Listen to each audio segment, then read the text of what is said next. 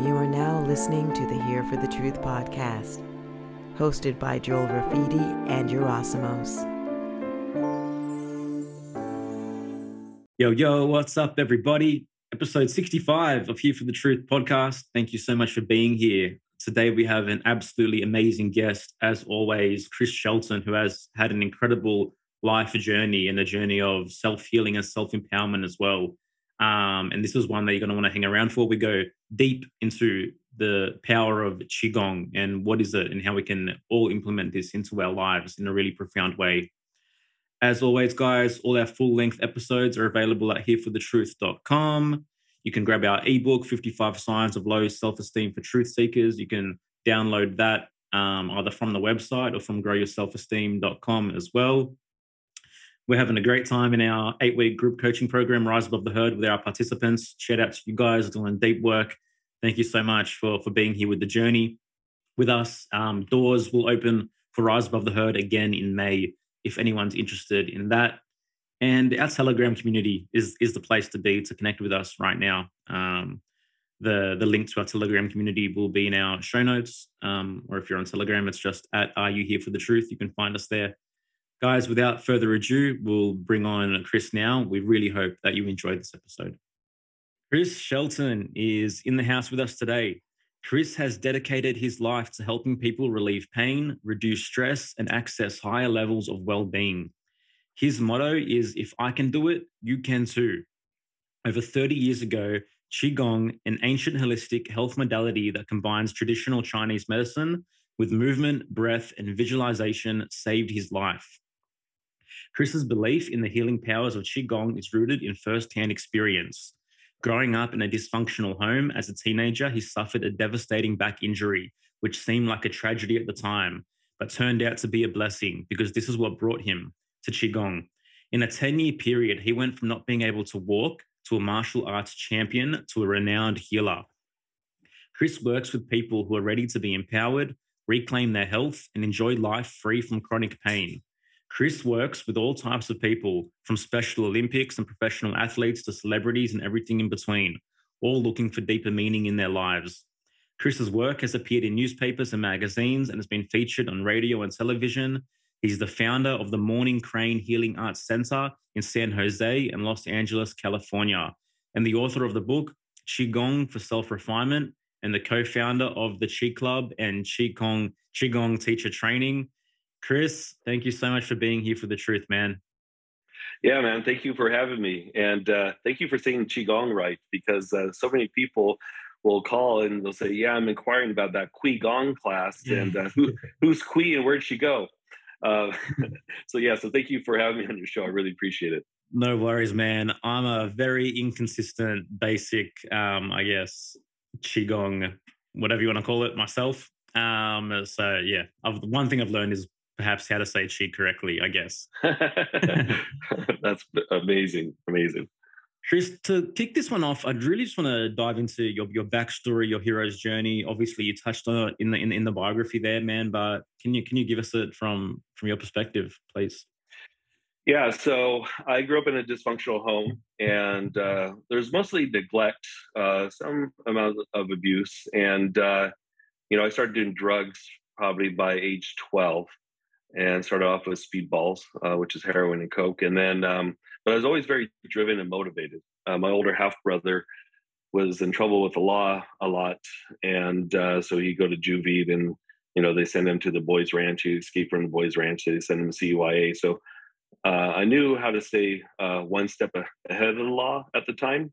Um, but um, but I was driven. I knew I did not want. The, there's something that I wanted more uh, even though I was using drugs, obviously, to uh, medicate or numb myself from my reality. Uh, um, you know, I, I, still, I still, you know, got my uh, Class A state brake license, my license for overhauling engines. I started becoming a, a butcher at age 15 and a half. I did my AP studies in art. Uh, but by age 18, my senior year in high school, I had my first heart attack from a meth overdose, and um, I had other health problems as well too. I had severe digestive issues uh, to where if I ate like uh, an avocado or any kind of fat whatsoever, I was in a fetal position an hour later or vomiting in the middle of the night. And I had all kinds of tests done, upper GI, lower GI, and nobody could really figure out what was wrong with me. And so what happened was was that uh, I lived on all kinds of medications and uh, and over the counter medications as well too. I also had uh, severe sinusitis. I had severe allergies. I had OCD, obsessive compulsive disorder, and uh, so you know so besides having a heart attack, I had other issues as well too. So the doctor overheard the doctor say to my father outside the curtain in the emergency room that um, that I should have died, uh, but it was only because of my age that uh, that I survived this one, and I got a hold of some bad stuff. Well, you know, being 18 years old, I told told said to myself, "Well, I've gotten hold of some bunk stuff before, but nothing that's ever done this to me before, right?" So I used again a few months later, had another heart attack. This one less severe, but I was so ashamed of myself over what had happened before that I was willing to die that day. So I didn't call 911. And then fast forward, what had happened was was that now I realized like, oh shoot, like I'm going to end up dead in prison or both. And uh, I didn't know how to deal with life sober. And uh, when I was used to numbing myself. And so my mom walked in on me one one night with a 22 rifle underneath my chin. I was going to kill myself. Got me into therapy. And I realized at that point in time, like, wow, I'm going to end up dead in prison or both. And so I put myself into Taekwondo as a means to change my path. And then I started competing right away and uh, in full contact uh, competition. And um, one night before match, I was training and accidentally kicked in the back. It caught me the right way and uh, dropped me to the mat. And uh, when they took me into this see this doctor, uh, the, they said that you know, Chris, if you're not careful, you might not walk, or things you take for granted, you might not have sex again. So they're pushing for surgery and those kinds of things.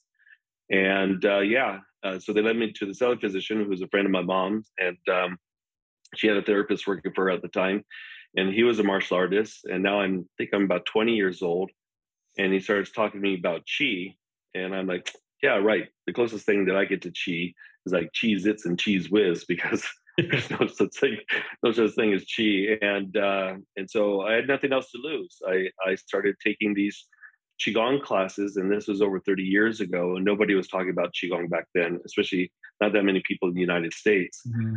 And I kid you not, after about six months of taking these classes, and there was only a couple of other people in the class, uh, you know, there's all of a sudden the realization of when, when did I stop living on the antibiotics? When I stopped living on the Sudafed and the Actifed and the Tums? I, you know, I couldn't tell you the exact pinpoint date of the transformation, but there's all of a sudden the realization. I thought, man, if a simple movement and specific meditation could do this to my body, then there must be something to the medicine. So then that's when I started studying Chinese medicine.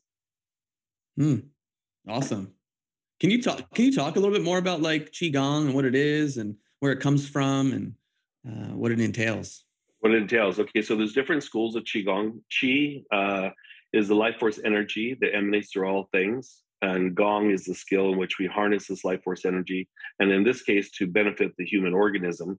Now, like I said, there are different styles of qigong. There's three schools. There's the medical school, which is the type of uh, medicine that I practice in clinic, but also self-regulatory uh, style qigong practices where a student can start learning these practices to improve their health.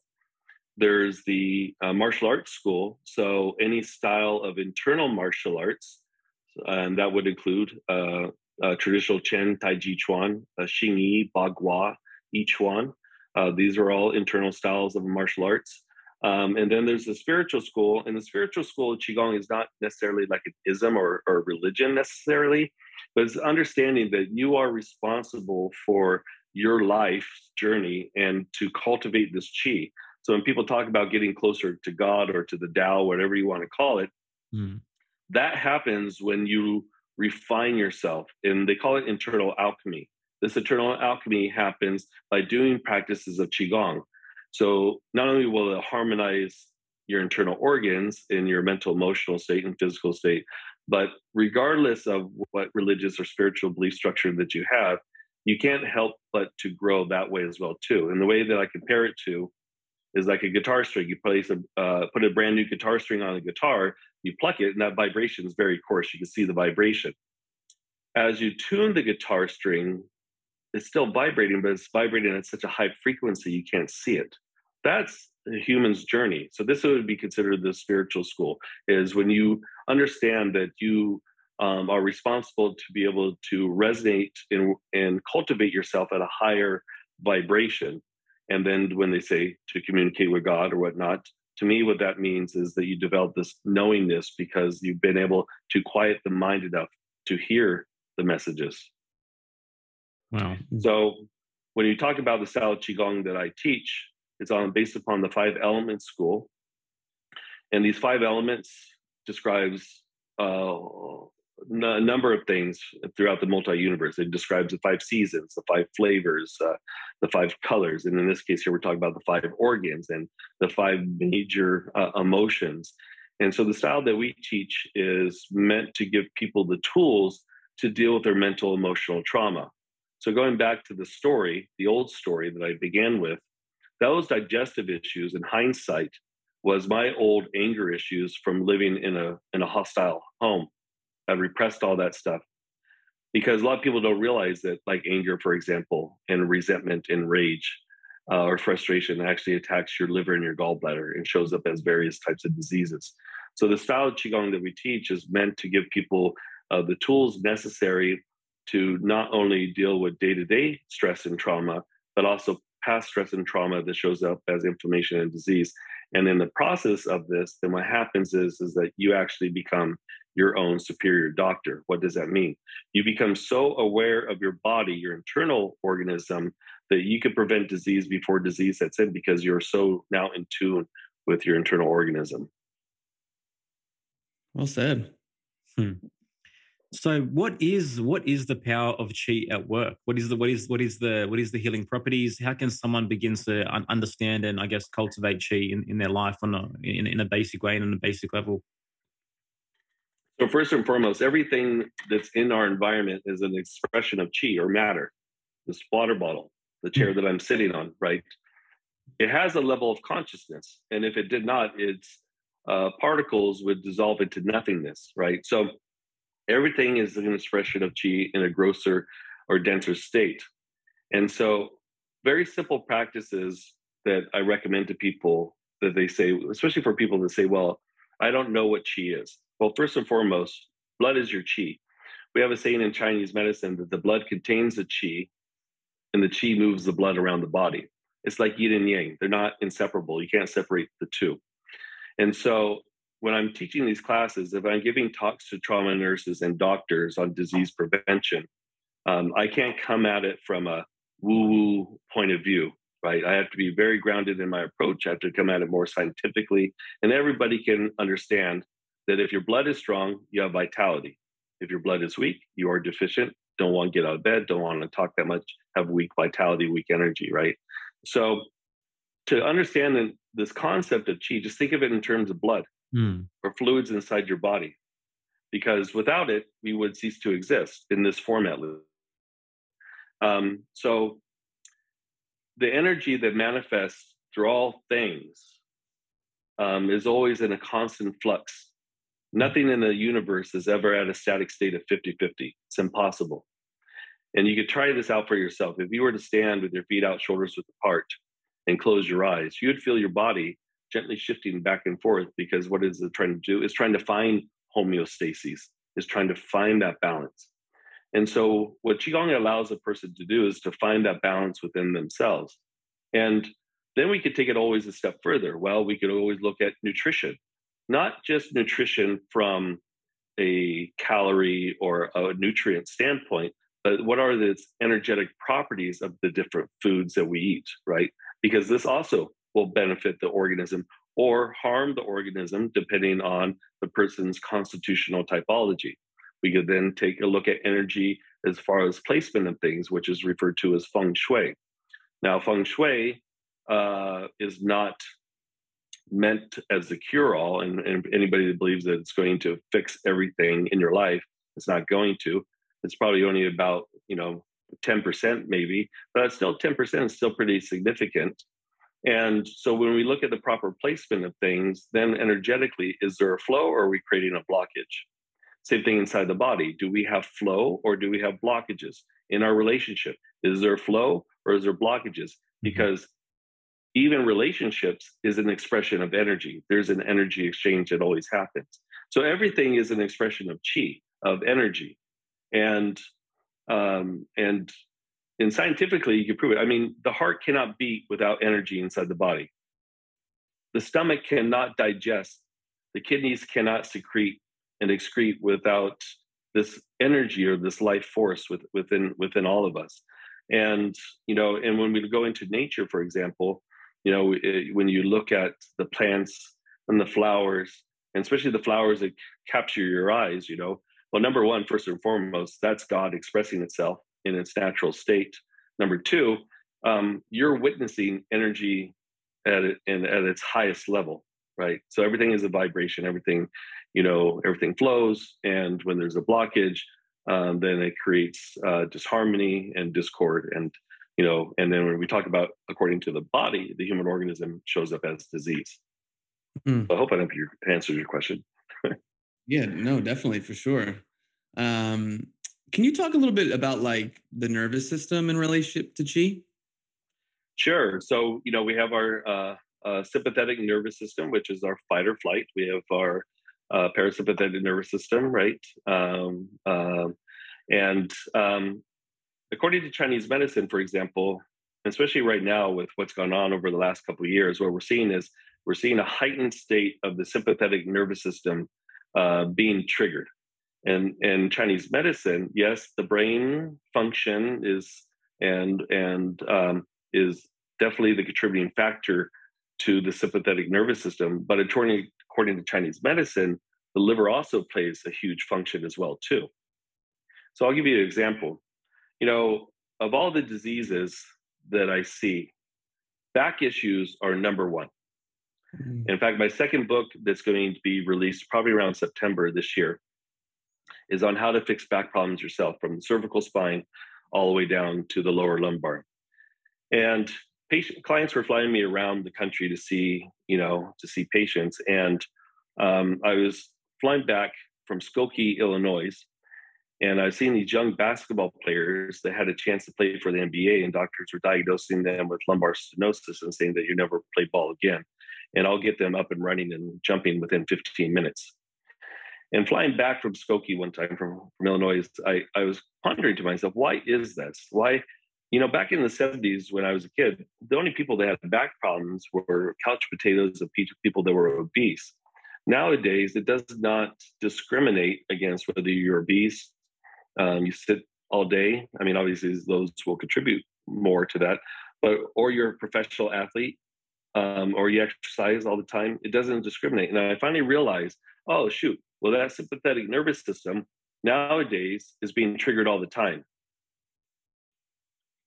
When God developed our bodies, that sympathetic nervous system was meant and designed to get us out of trouble. For example, mm-hmm. if you're being chased by a bear or if your house was on fire, right?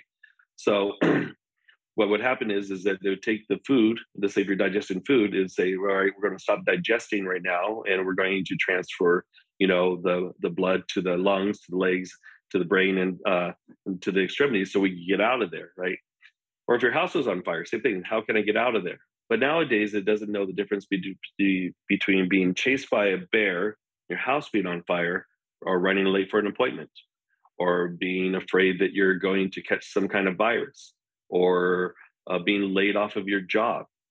So nowadays, it does not, it's being triggered all the time. And going back to some of these young basketball players, I think what is happening was is that it's not only the societal stress, but it was also the stress of trying to get the scholarships, right? Trying to get into the right schools that they wanted to get into, right? It was it was a number of things, and so uh, unfortunately nowadays that uh, when we look at our nervous system uh, being overactive, it's because of the amount of stress, and then now you add in social media, you add in, you know, uh, uh, not being unplugged from from your you know devices, and it further compounds uh, what uh, the body is going through. Yeah, it just seems like the back. I don't know for some reason while you were talking, got the image of like I think the mythological uh, figure was Atlas, like holding the world on their back, and I just feel like people have so much more burdens that they're carrying, you know, because of everything you just said. And so uh, I don't know, that's just that's just what came up for me in that regards. Yeah, and so when we look at the back, so when I see patients, so we have a very high success rate of of helping people with all types of back disorders. Um, and when we look when we look at the lower lumbar, at least um, anatomically, we're going to look at our, the psoas muscle, right? Because that psoas goes from the lower lumbar to, to your thoracic spine. But also, too, I'm going to treat the gallbladder acupuncture meridian because that gallbladder meridian runs through the groin and contributes into the functioning or dysfunctioning of that psoas. And so that psoas muscle, you know, when it gets tight, uh, normally due to stress, then both both sides are, are going to be tight. But the spine is is held up by the psoas muscle. And so whatever side is tighter is then going to squeeze the vertebra, which is going to compress the disc, which then is going to impinge the nerve coming out of the spinal canal. And depending on what area of the spine is affected, then you're going to have things like drop leg syndrome or lumbar stenosis or sciatica, right? And but what we noticed is is that um, is that uh, the stress gets stuck here. In fact, that muscle, that psoas muscle, is a deep muscle. It's about the size of your fist, and it attaches on the inner part of that femur there, and it wraps around the back. And like I said, goes from the lumbar all the way to the thoracic spine. This is the muscle that if somebody was beating or attacking you, allows you to curl up into a ball right away. Why is that? Because you have to protect the delicate organs you don't do a back bend if if you're in danger, right? You curl up into a ball. Hence the reason why a lot of people have lower back issues. They'll walk hunched over. Yes, their back hurts or their SI joint hurts, but it's because this darn psoas is so tight. Another part of the spine, talk about stress related during during this whole uh, thing that was going on over here the last couple of years, we saw a lot of cervical issues in, in the cervical uh, spine. And uh, all neck injuries, unless you're doing jujitsu, neck and shoulder injuries, unless you're doing jujitsu and someone pops your shoulder out, um, I don't know, you're a pitcher, you pop your shoulder out. Every single one comes back then to emotions that affect the heart.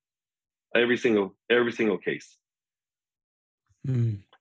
And I'll give you an example of a case study. Um, uh, the guitarist from Nickelback, um, Mike Kroeger, um, he did a testimonial for me on YouTube uh, several years ago, and uh, he was supposed to go in for neck surgery, and he, uh, some of our friends from the TV show Celebrity Sweat had recommended that uh, he come in and see me. So he flew to my office in San Jose, and so I said to him, I said, "All right, you know." What was going on three years ago? Because you could actually see the cervical arthritis in the X-rays, right? And um, I said, "What was going on three years ago in your life?"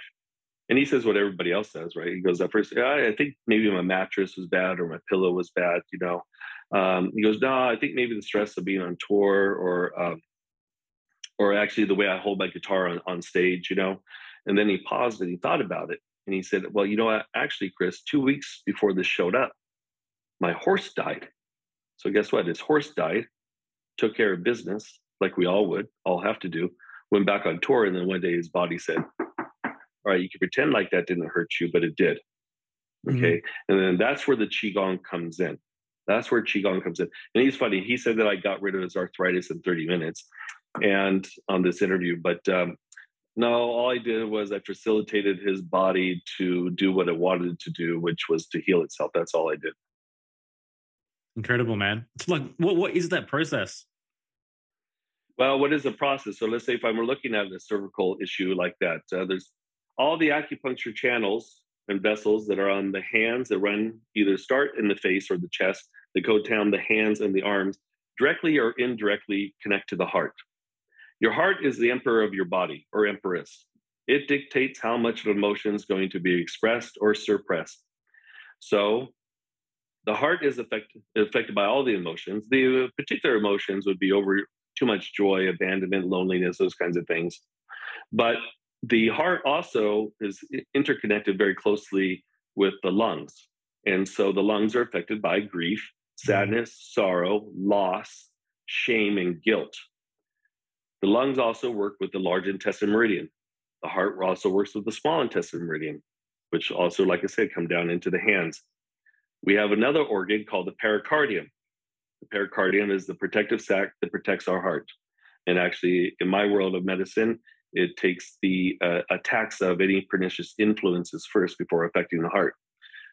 The pericardium is connected to uh, it's not an organ in Chinese medicine, but it's a function called the triple burner, which basically, if you think of, of the visceral cavity where all these organs sit, it's like an energetic network that allows all these organs to communicate with each other properly because they don't work independently. So, anyway, so when I have a patient come in, one of the first things that we do is well, first of all, I try to get to the root of what could that emotional trauma be. And it can be something as simple as I don't know, the dog ran away, you got in a fight with your spouse or significant other, you know, um, uh, your boss, you know, you had a disagreement with a coworker or something like that, suppressed it, or something you saw on the news and it upset you, right? Um, so we try to get to the bottom of it. Uh, then what happens is, is that if uh, one of the ways that I could actually diagnose or assess, uh, besides taking the pulse, besides looking at the tongue, is I could read a person's face. So every feature on your face tells me a story of how you think, your personality, um, what emotional traumas are still stuck in your body, and more importantly, what diseases are potentially stuck in your body, right? So if I don't, all right, all right real quick, real quick, Chris, Joel, what's going on with Joel? Let's let's figure him out. no, I just like no, keep going with your story. I just had to. Well, I was gonna I was gonna go there anyway. I know, dude. I beat you to it yeah, you know, it's um, you know, it's really funny because uh, um, uh, uh, just a little side digression since you said that. So I had to give a talk to trauma nurses and doctors from three major hospitals in the Bay Area, which was uh, Kaiser, uh, Valley Medical, and um, oh, there's one more hospital. But anyways, so obviously the the keynote speaker before me was a top brain surgeon from Stanford, talking about brain traumas and hematomas. And like, how am I going to compare it to this guy, right? I'm supposed to be going up there talking about uh, lines and features that we see on the face that now in Western medicine, they're starting to agree. Oh, that means hypertension, or that means potential for diabetes, or whatnot, right? So anyway, so sure enough, I had some pretty hardcore critics in the in the audience when I got up there. But uh, finally, what happened was to seal up my talk. They called up a couple uh, trauma nurses and uh, at the end of the talk, one of the trauma nurses came up and she punched me in the shoulder. She goes, "Chris, you have to have a filter on your mouth, man." And what had happened was was that they called up the one nurse, and I was just being very sincere. I said, I was looking at her, I said, "Well, you're very you're a very giving person, hence the reason why you work in the ICU." Um, you know, but I said, "You're awfully cruel to your husband," and the whole crowd just like lit up. and she goes, "Well," and I said, "Well." I said, not so much um, in public, but behind closed doors, you know. And so, anyways, amazing. So, so in clinic, when I have a cervical issue like this, we, you know, if I don't, if they're not giving me the answers, then I'll start reading the face, right? And my job is not to force feed them that they still have this emotional trauma or something going on. My job is is to present them with the idea that there's still something there, and you can acknowledge it or not um, it does nothing for me if you don't acknowledge it, but your body will pay the price for it. And then what we do is, is that we hit points on the large intestine channel. First, I do large intestine uh, 18 first, and then I move down to 17, and I have them turn their neck uh, full range of motion. Now, if they have any kind of cervical issues, these points will hurt. In fact, when they look into the, the press, that's more painful and then we do both sides, regardless of what side the numbness or the uh, frozen shoulder issue is or the cervical issue is. We do both sides just to try to create balance because sometimes the affected side isn't the root, it's the opposite side. Okay. And so then from there, but also what I do to make them be, to have them be a participant in their own healing is I, as I'm pressing here and having them do this, I don't want them to just breathe through it. I give them the heart healing sound. And what mm-hmm. I tell them to do is I tell them to inhale, imagine a pink cloud filling up into the heart. And then as they're exhaling, making the ha sound. Or they could do it audibly. Ah. So now they're making it into a mindful thing, right? And then I suggest, okay, if there's anything you know, let's say we do discover, okay, well, my horse died, or um, this is from trauma as a kid or whatever, um, then we focus on that. So then, as we're making the ha sound, you imagine that circumstance leaving like a dark cloud going away from the body. Guess what? The pathology then leaves the body. So we have organ pathology and then we have channel pathology. What I'm talking about here is channel pathology. And by doing this, it actually will clear out the channel pathology. So what happens when someone develops cervical arthritis or cervical stenosis or what, uh, whatnot? Um, it normally starts off as a channel pathology first, and because now there's a deficiency, there's a blockage. Now the the nervous it can't. It's the uh, there's a limitation and maybe a fluid uh, uh, nerve function.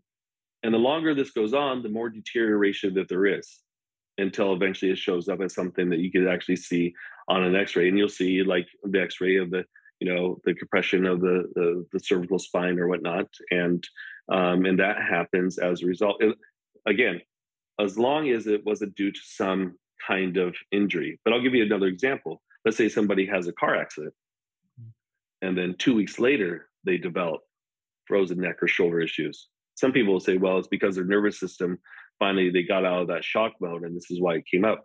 But in my world, no. Um, if it showed up two weeks later, it's because emotionally now that car accident is now affecting them.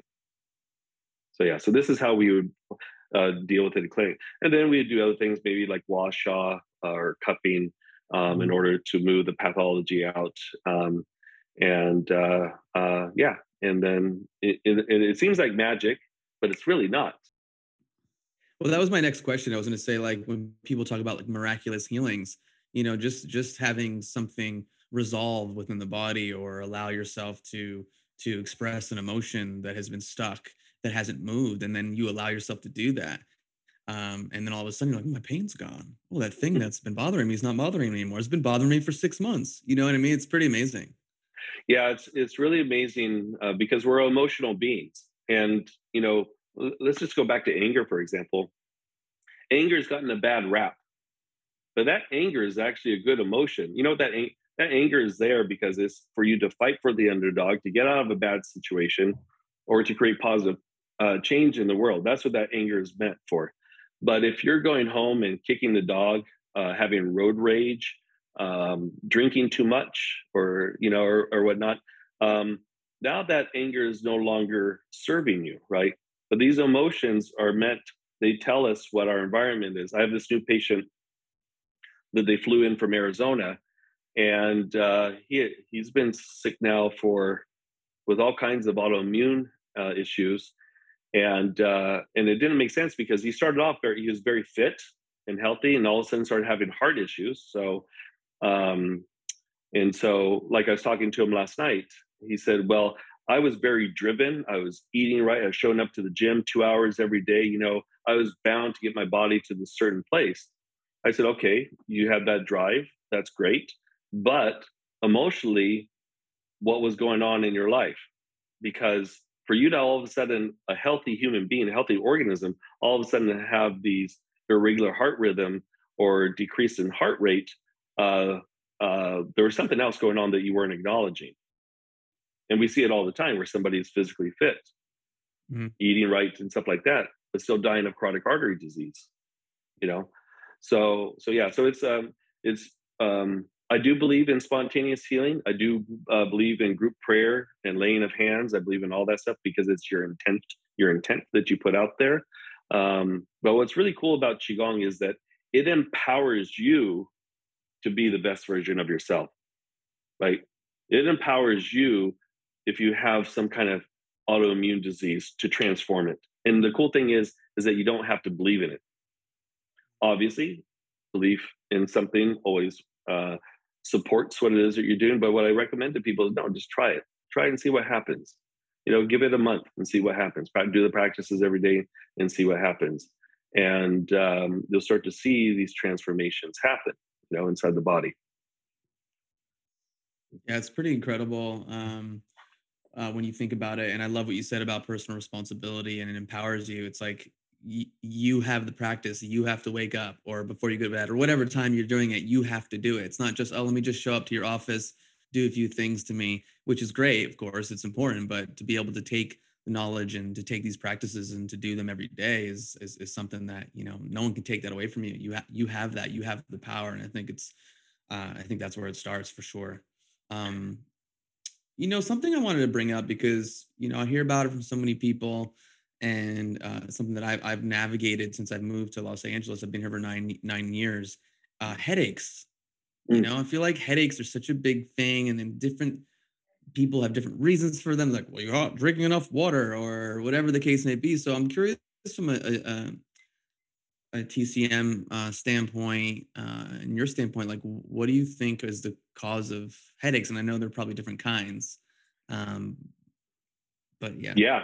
Yeah. So the root of the headaches, and it doesn't matter what kind or migraines or ocular migraines or whatever, you're seeing light comes back to your liver being out of balance. Mm. And so I talked. So yes, you have to hydrate, make sure that you're getting enough rest, and doing all those kinds of things. But uh, uh, if you're having those, my first question is how are you dealing with your anger?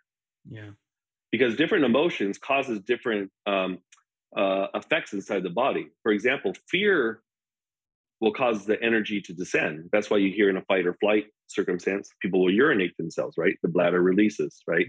Mm. Um, uh, worry it knots the chi.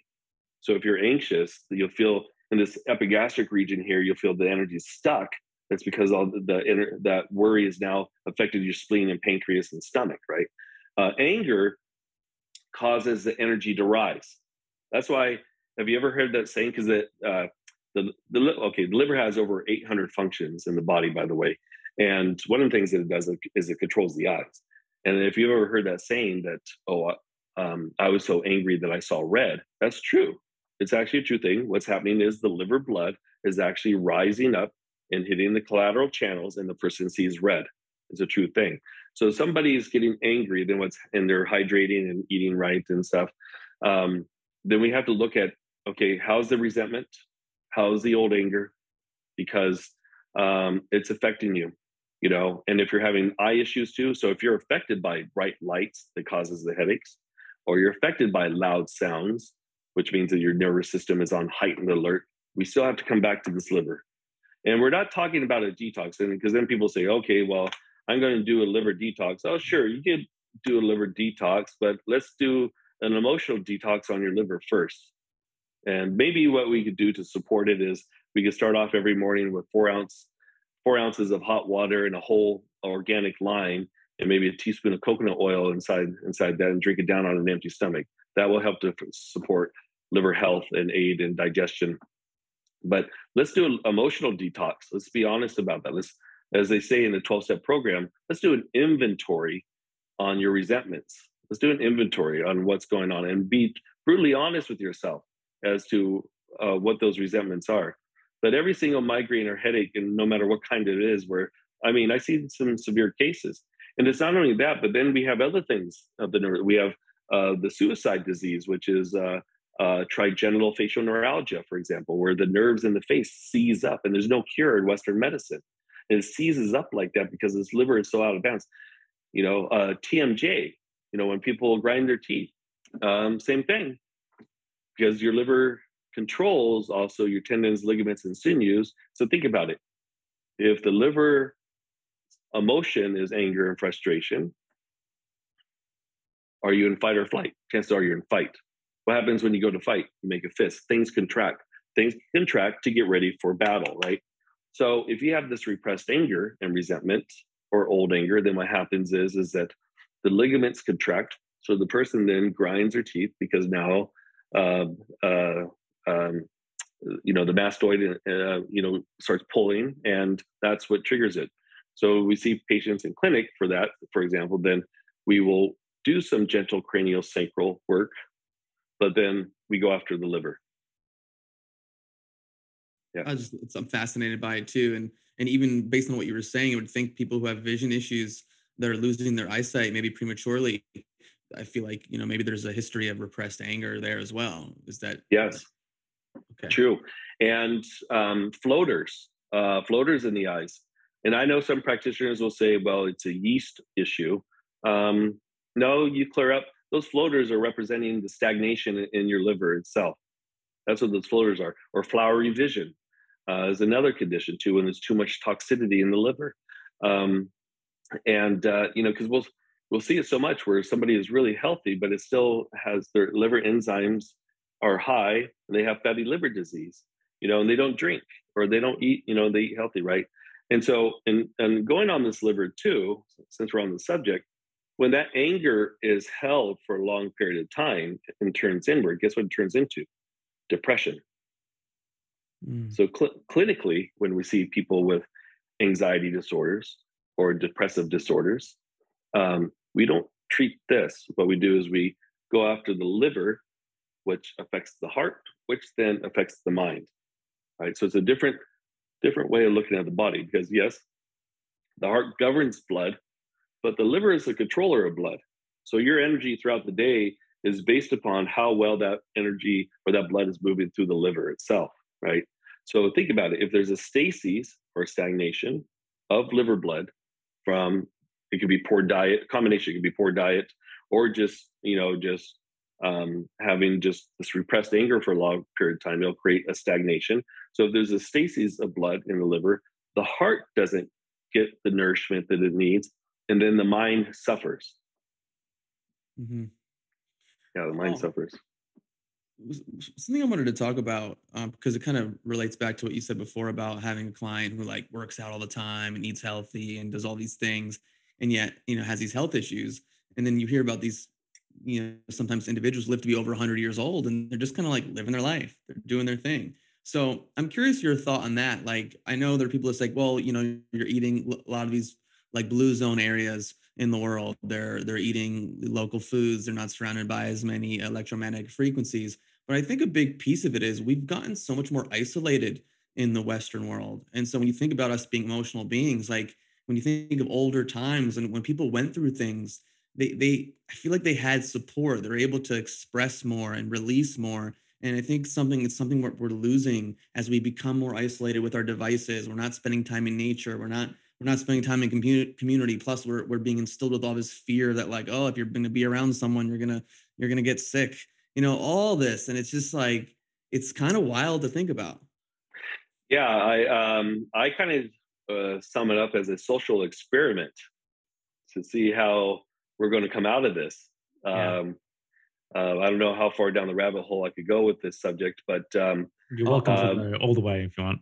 We do, oh, I can. We do all the rabbit holes. Oh, okay. Yes. Okay. So yeah, I mean, I mean, we're seeing it. I'm seeing uh, uh, elementary school teachers uh, that uh, they're trying to teach these young kids speech, um, and they the kids are not getting it because the teacher has a mask on. You know, um, the the idea that a kid has to be if he's not vaccinated has to go play by himself and be punished i mean the social norms have gone out the window mm-hmm. and um and I'm, I'm a father of four kids my oldest is is is just turned 29 and uh, i'm sorry but um, and i'm not anti-vaccines you know there's certain things i was a butcher for 21 years. And as a butcher you cut yourself. And um, um, uh, and if I cut myself severely, I'm going in for a tetanus shot. Because I don't want to get lockjaw. I don't want to have the side effects of it. But you know, when you have something like this where it has not been tested, where there's known proof for a cure, there's known proof that there are answers out there, even if we're not talking about Chinese herbology and pharmacology.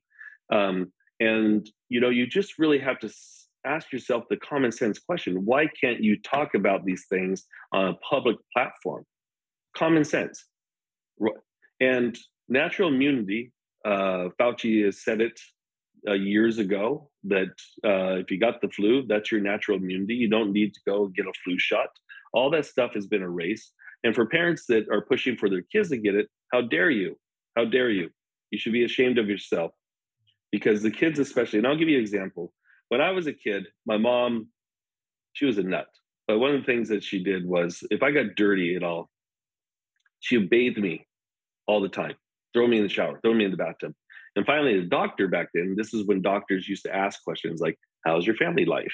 How's your diet? You know, those kinds of things. Anyways, uh, the doctor said to her, What are you doing? Like, the only way he's going to build up an immune system is if he gets dirty. So if you keep on washing him off, he's not going to build this this immune system. And um, uh, so the same thing with this as well too.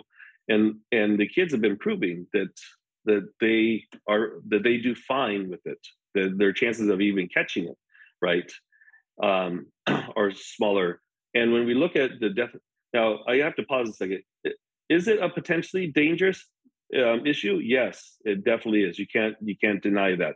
In Chinese medicine, we call it a cold damp uh, condition, and the dampness is what creates the the horrible lung conditions.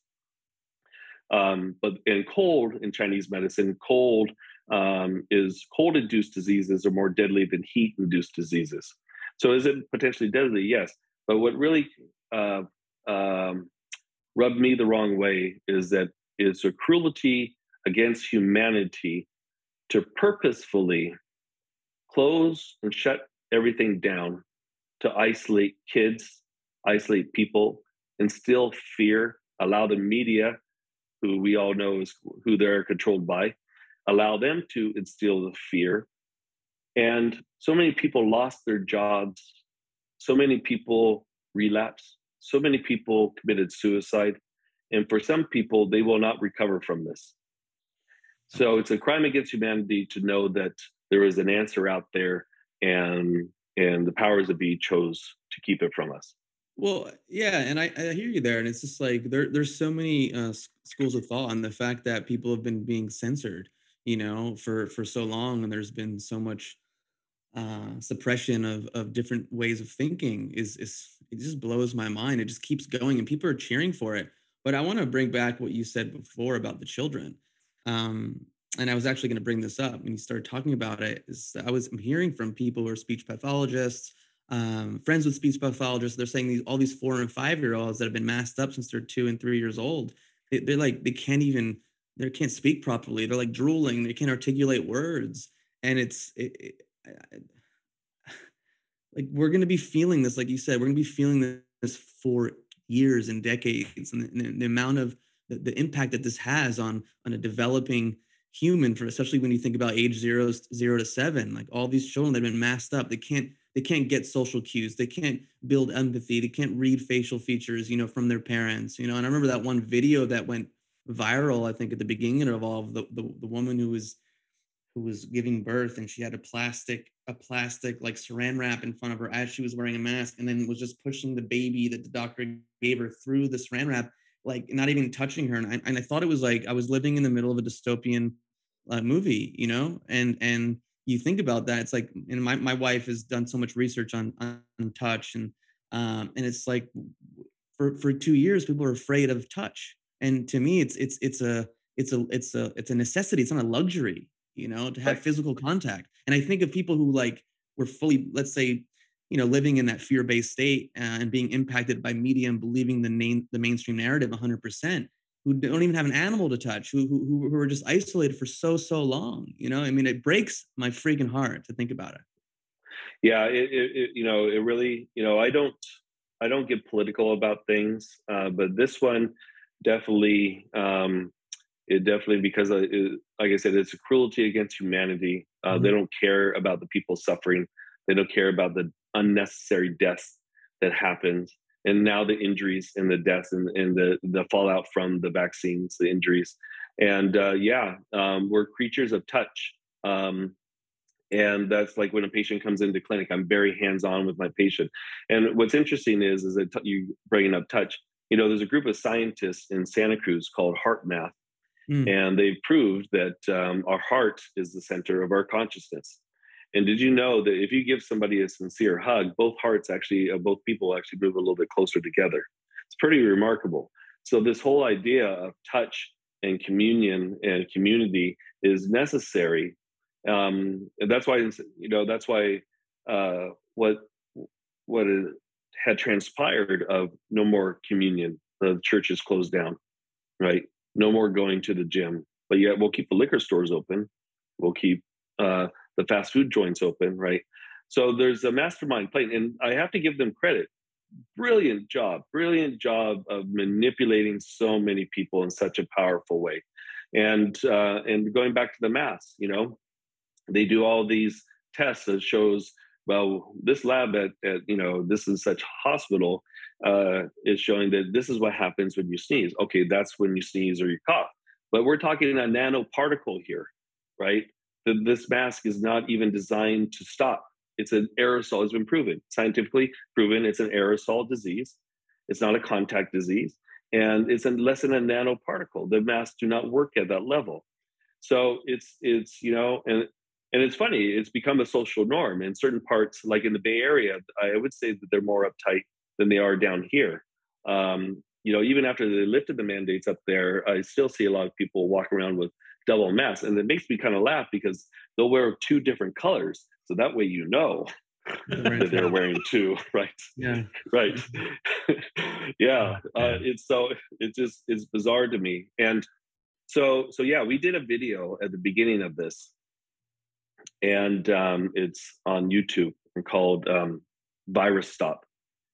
and um, they didn't censor it, but they pushed it down to where it's hard to find.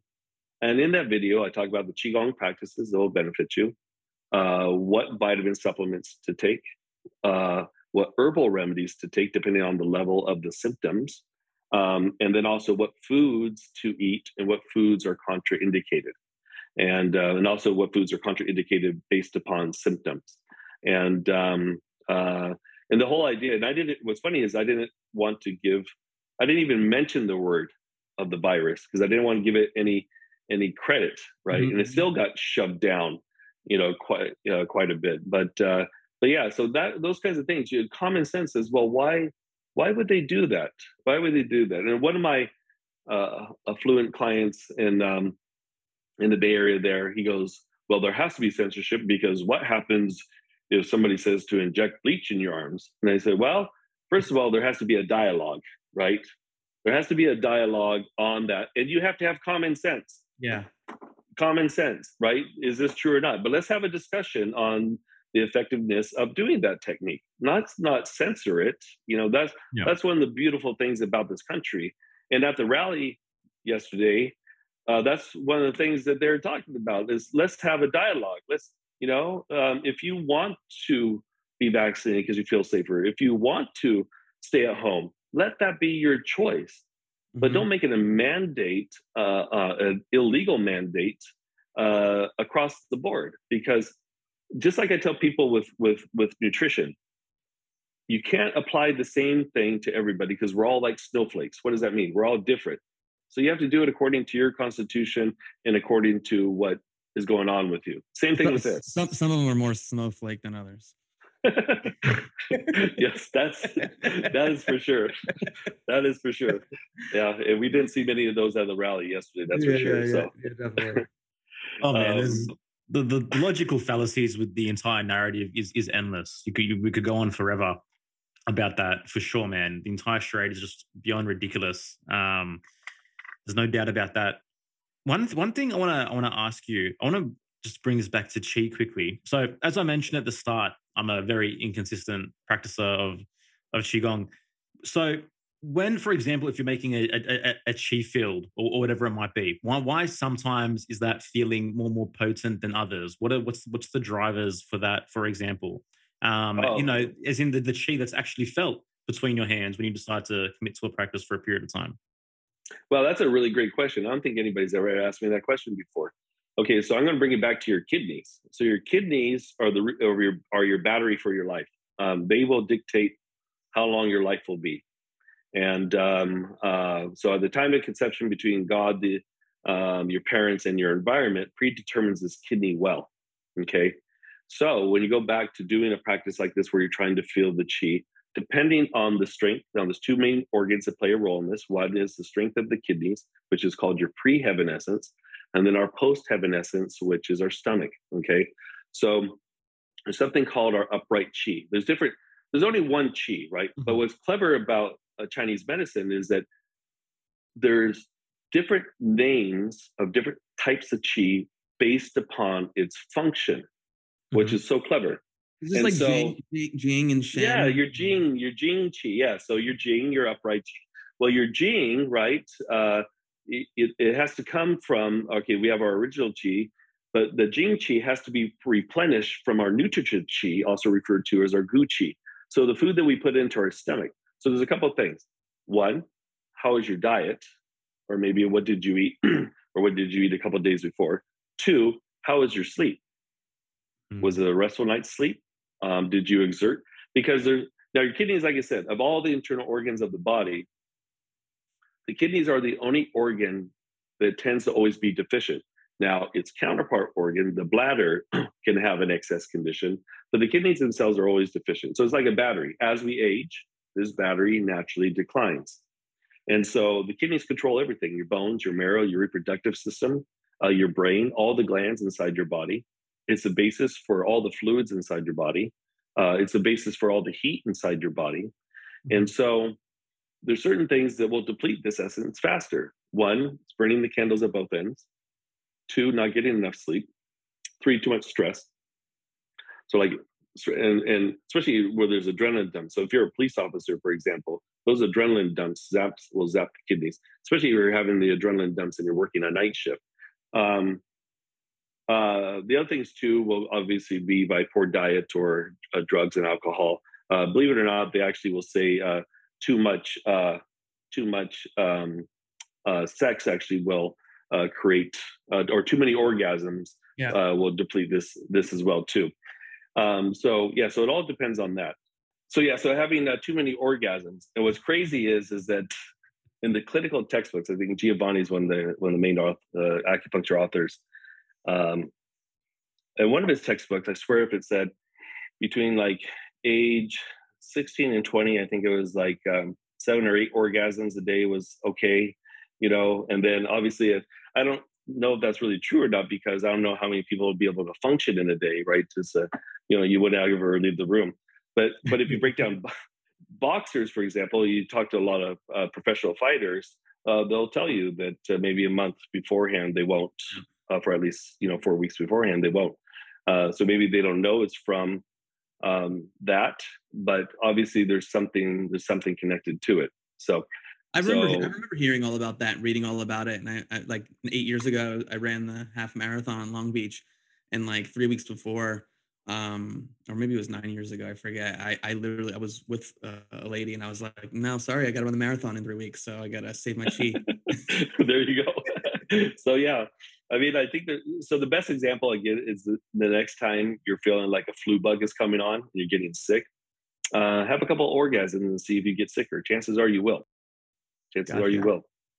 And uh, because because again now uh, now now the, here's a different physiology so physiology because now we're talking about the kidney and lung network and its communication and our lungs are responsible for our immune health it's one of the organs responsible and so, if this pathogen is already entering into the body, and there's already a fight going on between the internal and the external to push the pathogen, pathogen out, uh, then you have the release. Now you've now you've weakened its ability to further protect the body. So, um, but yeah, so I think that was a long-winded uh, answer to uh, uh, why sometimes if you do that chi ball exercise, mm. why sometimes you feel more and sometimes you sometimes you don't. So it's really based upon how you're sleeping, what your food was like, um, and um, and then your sensitivity. You know, but the more you practice, though, it should get stronger. And what I tell people too when they practice qigong is that let's say you have some really uh, amazing experiences, or maybe I don't know, you get hot or or, something, or have certain tingling sensations. I, I recommend that people don't um, identify with those sensations because it could actually limit their development. Because sometimes you may feel hot or tingling or see colors or auras, I don't know, whatever. Um, but uh, if you attach yourself to it and all of a sudden it shifts, then you may think, oh, wow, it must not be working anymore. And it's not necessarily that it's not working anymore. It just means that it's gone to a deeper level. Yeah, definitely answers it. Thank you so much. I want to ask you: Have you ever um, looked into or heard of Germanic healing knowledge or, or, or German new medicine at all? No, I have not. Yeah, it's just interesting. There's, there's lots of like correlations. I mean, initially when we were talking about, for example, the, the the back dysfunction and stuff like that, and for example, trauma and conflict being a potential causation of those symptoms. But what if we took that to to, to what we call might call pathogen or disease, be it flu or whatnot, also as a result of perhaps conflicts and traumas that have happened in the past. And that's kind of what that modality looks like looks at. Mm. Hmm. Well, it makes sense because if okay, so what happened? We had a lot of fear over the last couple of years, right? Yeah. Again, going back to the communication between the lungs and the kidney network, uh, if the fear zaps the kidney essence, then there's then you're going automatically weaken uh, uh, the lungs' ability to protect ourselves, and you're going to now start to impair our lymphatic system and, and such as well too.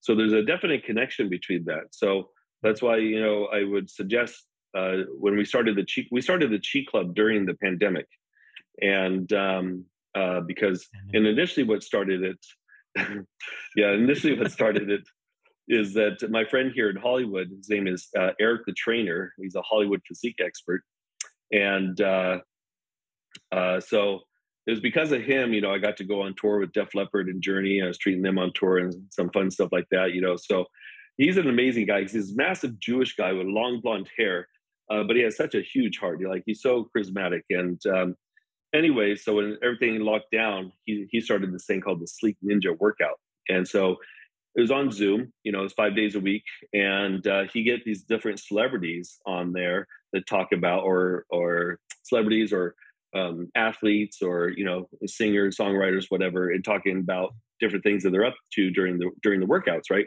So, anyways, uh, he was doing a seven day challenge, like the seven day pillow challenge, where he had to be in bed by nine o'clock, or the seven day curfew challenge, had to stop eating by 7 p.m., right? And so he did the seven day chi challenge, and it turned out to be such a huge success that uh, we continued it uh, for free, uh, teaching it three days a week. And um, yeah, it really helped people during that some dark times because uh, people that were stuck in that fear place, or uh, they gave them a tool and then with also a network of people that are also doing these same practices at the same time that really help to empower them. And before we once we saw that things were opening back up again um, then we started the chi club itself. And we didn't realize the impact that it had on so many people from around the world until we transitioned because then we started getting all these beautiful emails and letters and donation checks sent to us thanking us for you know how it helped them you know through the you know through this hard time. And and so we've continued it on. Uh, and and when and when i'm teaching the class you know it's every monday tuesday wednesday thursday from 8 to 8 30 a.m my wife teaches on monday and wednesday. I teach on tuesday and thursday. Um, when she teaches she incorporates a little bit of pilates with the qigong. Uh, for myself uh, you know i stick mainly with the tai chi or, or the qigong itself. And um, but as I'm doing a movement or whatever, I'm reminding my audience this is what this practice is for. Not there's not one practice that I teach in Qigong that is just for relaxation. Relaxation is a byproduct. Every single practice that I teach is meant to do something medicinally inside the body, every single one. So I remind people of, okay, well, this is how we tell there's a spleen disharmony, you know, and um, you know, this is how we tell there's a kidney disharmony or whatever and uh, uh, and so what it does is it actually allows people to really again self empowerment, like, mm-hmm. and even for the people that are very afraid, right, that are they're on there, you know, again, I always remind people self empowerment, and I see people on social media that are on the Chi Club, and I see them posting really negative things, you know. So when I instead of addressing it to them on their social media platform, I gently say it, bring it up during the Chi Club. Like maybe as we want to clear out our own depression, what we're putting out there on social media to the world, we should be aware of because it has an impact, right? Talk about energy, it has an energy ripple, right? It, it affects people and uh, and will resonate with other people that are at that same energetic frequency, right? So yeah, you hit the nail. You hit the nail on the head there, and I think especially as we we come out of this, and who knows what lies ahead on the horizon. Um, but it's like people get get so caught up in in figuring things out spending all this time on the internet and and sharing all this stuff all the horrible things that are going on in the world and what may happen and what may come. And it's like well what what are you doing to take care of yourself and put yourself in the position to have more peace and more joy in your life? And it doesn't mean stick your head in the sand and be like la la la la nothing's all everything's all good. But it's just like having some intelligence and awareness around it like okay, do you need to spend five hours on your phone or like there's some trees outside? Maybe go hug a few of them. yeah, right. Yeah, there's uh, there's so many other things that we can be doing, and uh, and so it's really it's up to it's up to the individual, uh, and you Mhm. know. And we also saw this too, where um, you know people that really lost their faith. Uh, you know, whether whatever they're studying Christianity, Catholicism, Hindus, what so many people I had to remind them that I knew had a certain faith that they studied. Remember, you have to go back to your faith because if you have true faith, then nothing can penetrate that. Nothing can. But if you walk away from that, if you walk away from your studies and you walk away from your your practices and you allow this outside forces to invade you, then you now have weakened yourself. And so, um, you know, and we have a saying in Chinese in Chinese medicine that the, our thoughts are louder than thunder in heaven.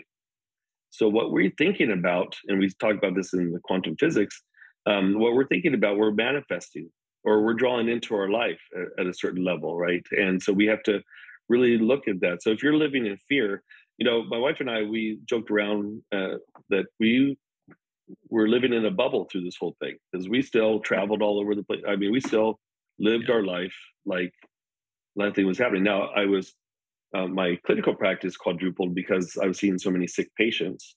Um, but like I would tell them, where doctors and physicians were sending their patients home and saying, "Take Advil, don't come in." I was telling my patients, "Come in. Mhm. I'm not going to get sick. You are not going to get me sick." And so, um, and so it's a strong conviction that I have, you know. And so, um, so they would come in. I would not turn them away because if I knew I have a remedy that help keep them from suffering or possibly help keep them from dying, I'm going to give them that remedy and I'm going to treat them. But then also, Yeah. I'm going to teach them how to take care, take care of themselves too.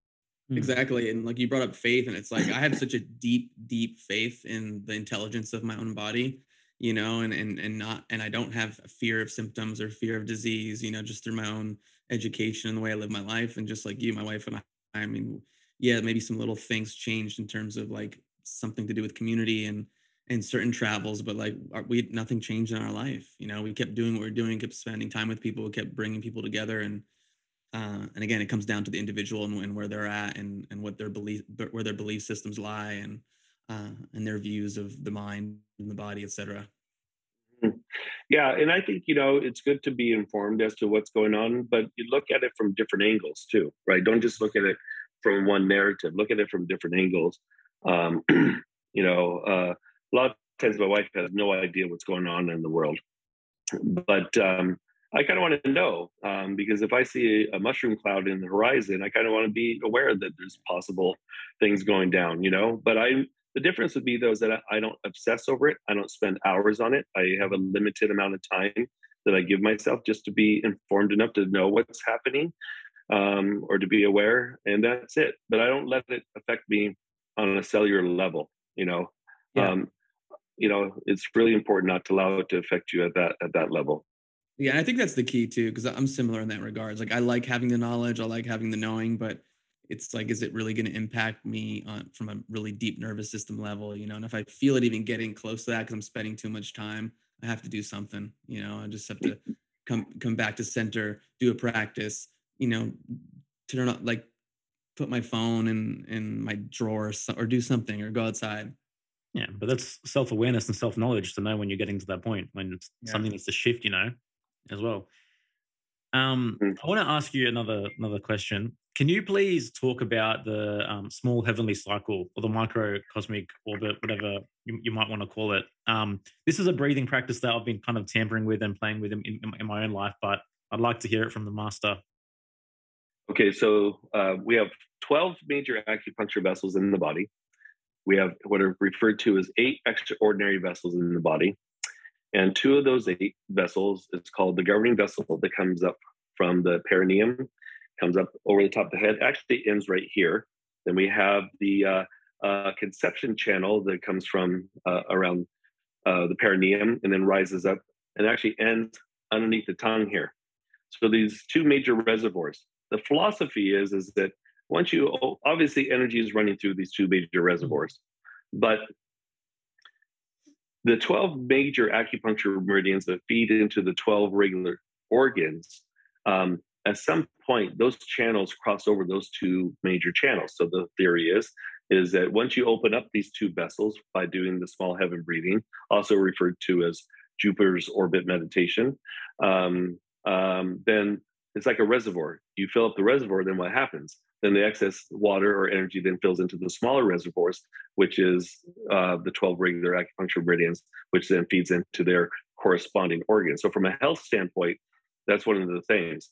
The other thing too is is that um, it also stimulates that central nervous system, right? Um, because what we're doing is we're inhaling up the spine, up over the top of the head, exhaling down through the front. Now, the other thing too that we purposely do is we mindfully uh, gently place the tip of the tongue on the roof of the mouth behind the teeth as if saying the letter N, lightly squeezing the anal sphincter muscle and relaxing the body. The reason why for this is that uh, gently squeezing the anal sphincter muscle actually closes the lower gate by placing the tongue on the roof of the mouth um, will close the and connect the upper gate. So this is a very uh, um, powerful meditation. Um, it's a simple meditation. Uh, in the microcosmic orbit, they say it takes about, uh, you know, it takes about 90 days to or 100 days to open up uh, these two channels. I know for myself, it took me longer. I didn't feel it for, um, uh, I didn't feel it for the longest time. Um, but suddenly one day, what I did was I felt this energy or this pressure going up my spine. And then some, I felt something open. And ever since then, now when I place the tip of the tongue uh, to the roof of the mouth behind the teeth, it, my tongue vibrates. That's the pulsation. There's a pulsation that happens. And so this channel, when these two channels open, then if you do this practice enough, now this method here, going up the spine and down the front, that's called the fire cycle. The water cycle is when we reverse it and go the opposite direction. And then there's a more complicated cycle called the wind cycle. But the most common method that's taught, taught is called the fire cycle, mm-hmm. which we inhale up the back. But the cool thing is, is that once the energy starts to move, your breath you'll find will not keep up with the movement of the chi. The chi will move on its own. So a misconception is is that when I inhale, the hands have to come up, or the chi has to come up. Mm. When I exhale, the hands have to come down, or the chi, or I have to exhale.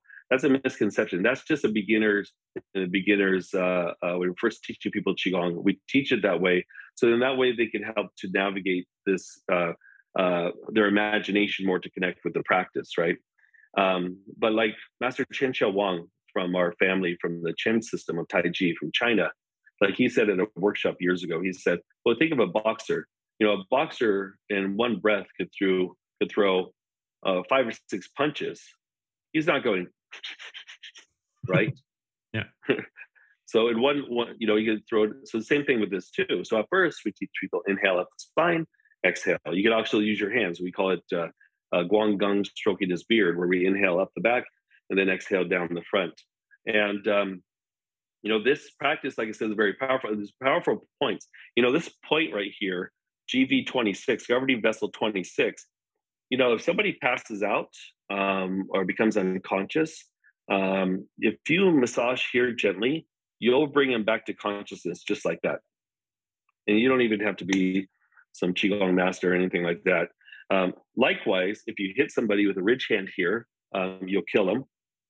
Yeah. Um, and um, uh, when I was on tour with Def Leppard, uh, one of the head security guys, this, this guy, uh, he showed me because his main thing kind of reminds me of like a killer whale. You know how a killer whale will stalk its prey, that all of a sudden you'll watch this guy backstage in the in the crowd, and he gets sensed where there's going to be something. And and like he says, my job, I'm not going to stand there and box somebody.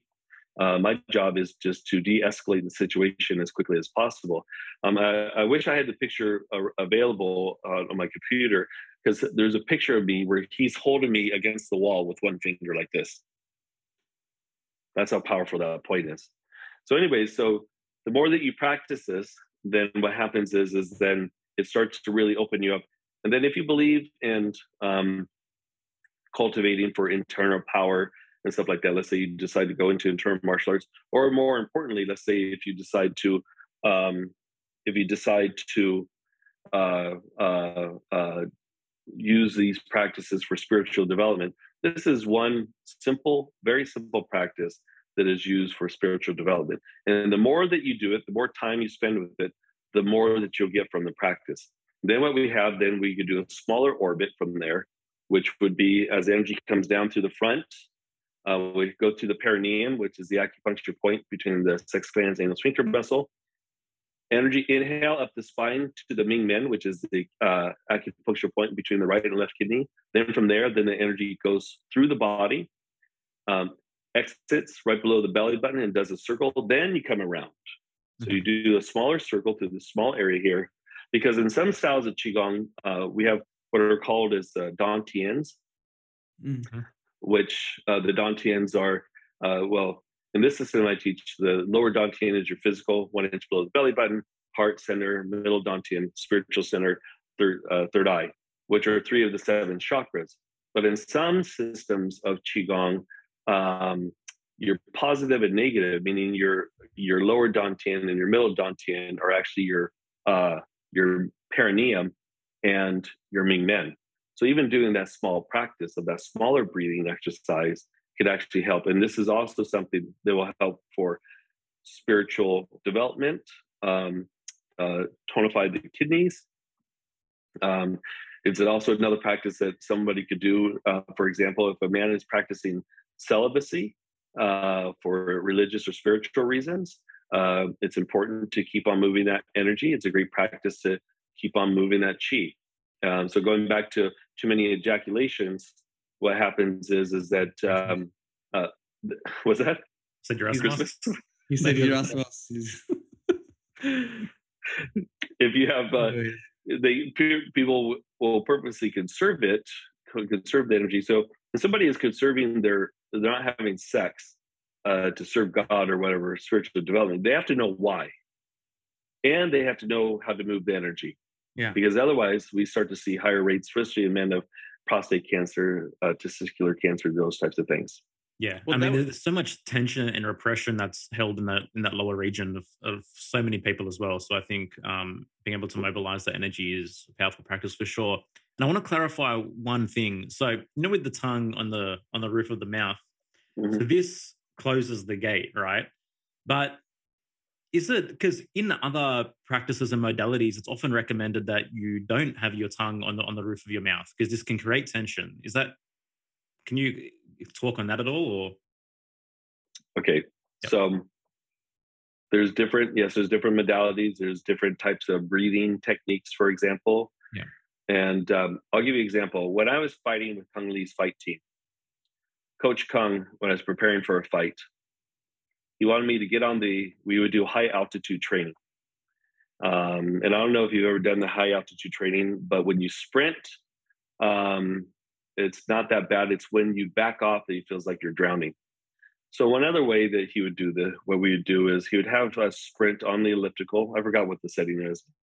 Have a sprint um, for 30 seconds. Do this for 15 minutes. Sprint for 30 seconds and then back off, shadow box, still moving the feet, shadow box, shadow box. The whole time you have water in your mouth. Hmm. Wow. You know how hard that is to do that? Wow. And And the first time I tried doing it, I was single at the time, and there's a cute girl, and I got on the elliptical next to her. I got to minute number seven. I spewed water all over the freaking thing, and she took off. Like she's like, "Who's this bozo?" Like, so.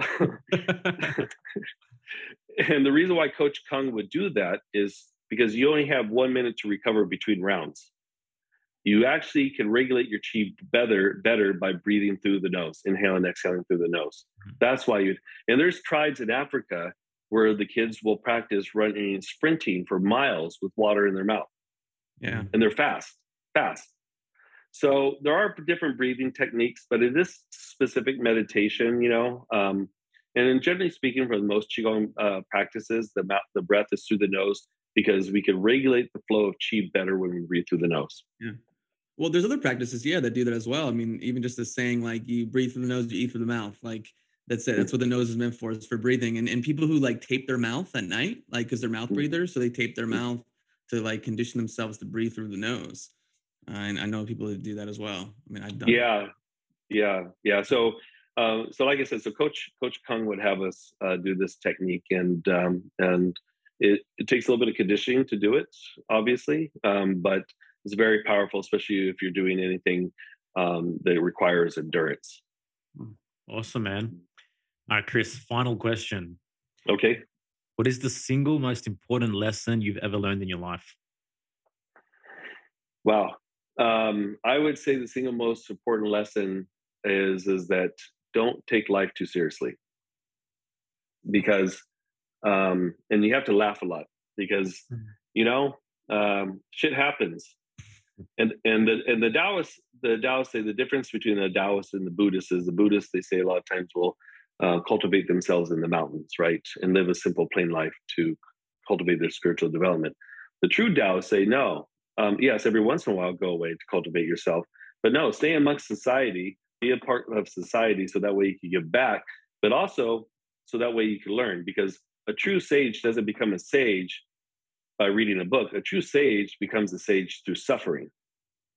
And it's now how you suffer and how you handle that suffering that um, will enlighten you or not. But laughter, I would think, uh, I think is the one thing is not to take yourself too seriously, uh, to be kind to yourself, and things are going to happen. This is part of the journey, and uh, and we're meant to grow from it. And and you know the word sin for example i think is an over overused term. And to me what it means is to miss the mark. We all miss the mark. And sometimes that affects just us. Sometimes it affects us one day maybe it'll affect us a lifetime or sometimes it'll affect the people around us and sometimes it'll affect nations. The whole idea is that when you miss the mark is just to try to get back on track. That's the that's the whole idea here. So don't take yourself too seriously. Don't think things are going to happen. And um, and laugh a lot. Laugh laugh off a lot of things that come your way because uh, laughter is really the key for for healing. And uh, i know there's some practices that say to do seven belly laughs every single day you know? And there's something to that. When we talk about longevity so i would say that's my biggest and i've had a hard life uh, I don't know if you know, but they they just shot a short film about me um, uh, that will be coming out. We'll be hitting the Burbank Film Festival first in September, and then hitting all the other film festivals. And um, you know, uh, I've I've had a lot of shit, but also too, I realized that I create a lot of my own shit too, right? Um, you know that Johnny Cash song "Walk the Line." That's definitely me because uh.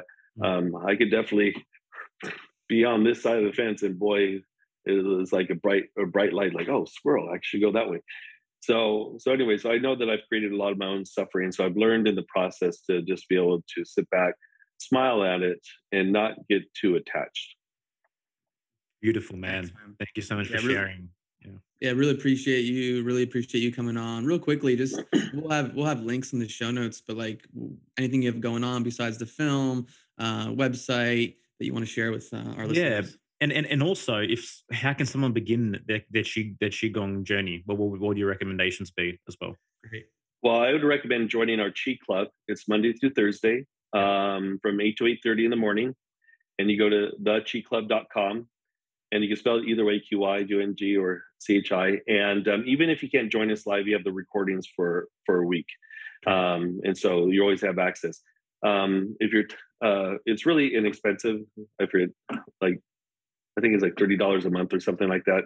Um, but um, but also I, my YouTube page is Chris Shelton Qigong. Uh, in fact, all my handles for TikTok or for Instagram and, and, stuff like that. But on the YouTube page for Chris Shelton Qigong, now we have the 30 days of Qigong on there. So it's like you're taking 30 weeks with me um, at my studio in San Jose. So each day I talk about the practice, why you're doing according to Chinese medicine. Each day builds on top the practice. Um, my book, Qigong for Self Refinement Total Health with the Five Elements, uh, is a great way to introduce yourself to these practices. And what's funny is, is that that book also corresponds with that YouTube page. And I'm gently, softly introducing people to the concepts of classical Chinese medicine uh, while teaching, describing the practices and, and their benefits. So you know those the youtube page uh, joining the qi club. And then also we have a teacher training program. So if there's anybody out there uh, because qigong is on the rise uh, still there's a lot of people that don't know about it. So i really appreciate you guys having me on your show to talk about this because a lot of people don't know about it. Um, and um, but uh, uh, so we do have a teacher training program uh, and level one there's two levels. Level one is 13 weeks. Level two is 17 weeks and I would recommend if you're somebody that wants to, and it, okay, so if you're somebody that just wants to dive deep, like like Chris, I'm tired of these hardships and this suffering over and over again. What can I do pretty quickly? Well, that level one, because it's called a teacher training program, but what we found is is that a lot of people take the class for their own personal development. That's because it's going to force you. It's going to force you to work on your stuff. There's no way around it. And so we call it the most comprehensive teacher training program out there because I'm not teaching you this stuff for some kind of woo woo fantasy or whatever. Um, I'm not teaching you this stuff just because it feels good. I'm teaching you this stuff so that way you become can become empowered to take care of your health and then share this with with other people around you. So yeah, and like I said, my second book will be coming out this year. Hmm. Um, I was just in a movie with Billy Blanks. Um, the uh, that should be released on Netflix this year, uh, where I kind of play a cross between Yoda and Mr. Miyagi. So uh, I get to drop some wisdom there. Uh, so what's cool is is that there's all these little things that are happening. I mean, it's been a lot of hard work. Mm-hmm. None of this stuff was handed to me, but um, there's all these little things that are happening that are starting to increase the awareness of these internal arts and just the power of these internal arts. Chris, man, so inspiring. This conversation has definitely reignited, um, I guess, my own my own journey with Gong, and I'm definitely going to look in look deeper into what, what you're offering myself for sure. Uh, highly recommend anyone who else is listening to this and feels inspired to do the same. So much wisdom. Um, thank you so much for joining us, and thank you for being here for the truth.